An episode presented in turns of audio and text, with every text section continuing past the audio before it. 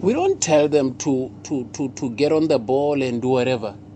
But it is in the nature of South African players to have that.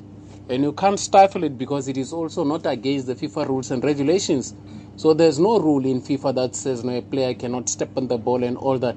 So for as long as the rule allows, you cannot put a stop as a coach. Even though then our counterparts somewhere all over the world would tell you that there's an element of disrespect. That's how they coin it. There's also FIFA fair play where when somebody goes down, you have to kick the ball out. There is those are unwritten rules. So with us, we allow them to enjoy the game, and the profile of, of a nation is seen in their sport. The profile of South Africa that there are people who, who enjoy that kind of a game is an indication that your players, one or the other, will show that. And there's no way you can stand up against something that it is in their blood. And if it is something that is, because as soon as Makhubela does that, one, it ignites the team, it gives confidence and energy, it even lifts him, it irritates the opponent, but he's still within the confines of respect and going forward because he would trap the ball and then go Chiwobo Tsamai and then pass the ball. As long as there is progression and there's also effect in terms of emotions and the reflection of the game and energy, I don't have a problem with it. I don't want to indulge the debate to an extent where it loses its sense of reality. Fact remains, South African players play like that. Uh, how we, I worked with Carlos Queiroz. Uh, when he started working with the Portuguese national teams, he conducted a study. He even wrote a book about that. He studied a natural behavior of their nation at a young at a young age. How do they behave? You just leave kids to throw the ball there and observe them. You don't tell them what to do. That's going to give you the profile of the kind of players you have. Take a ball, throw it in the street.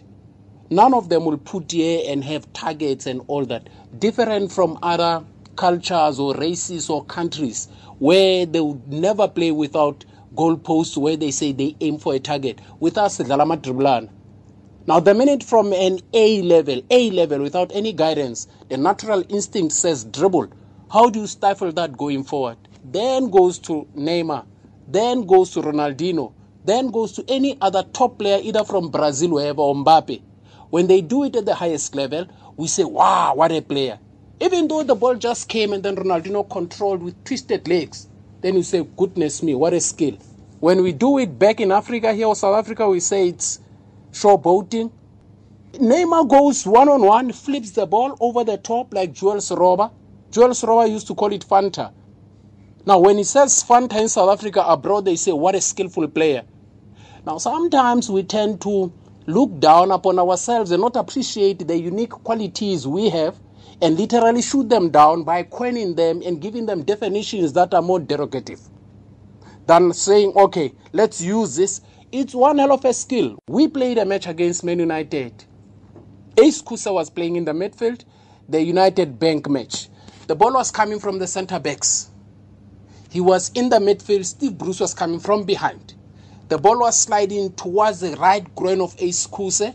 Steve was trying to put pressure on him. Ace went to his right shoulder and drifted this way. You can imagine the amount of insults that were coming from Steve Bruce as he was sliding going that way through its Amaya.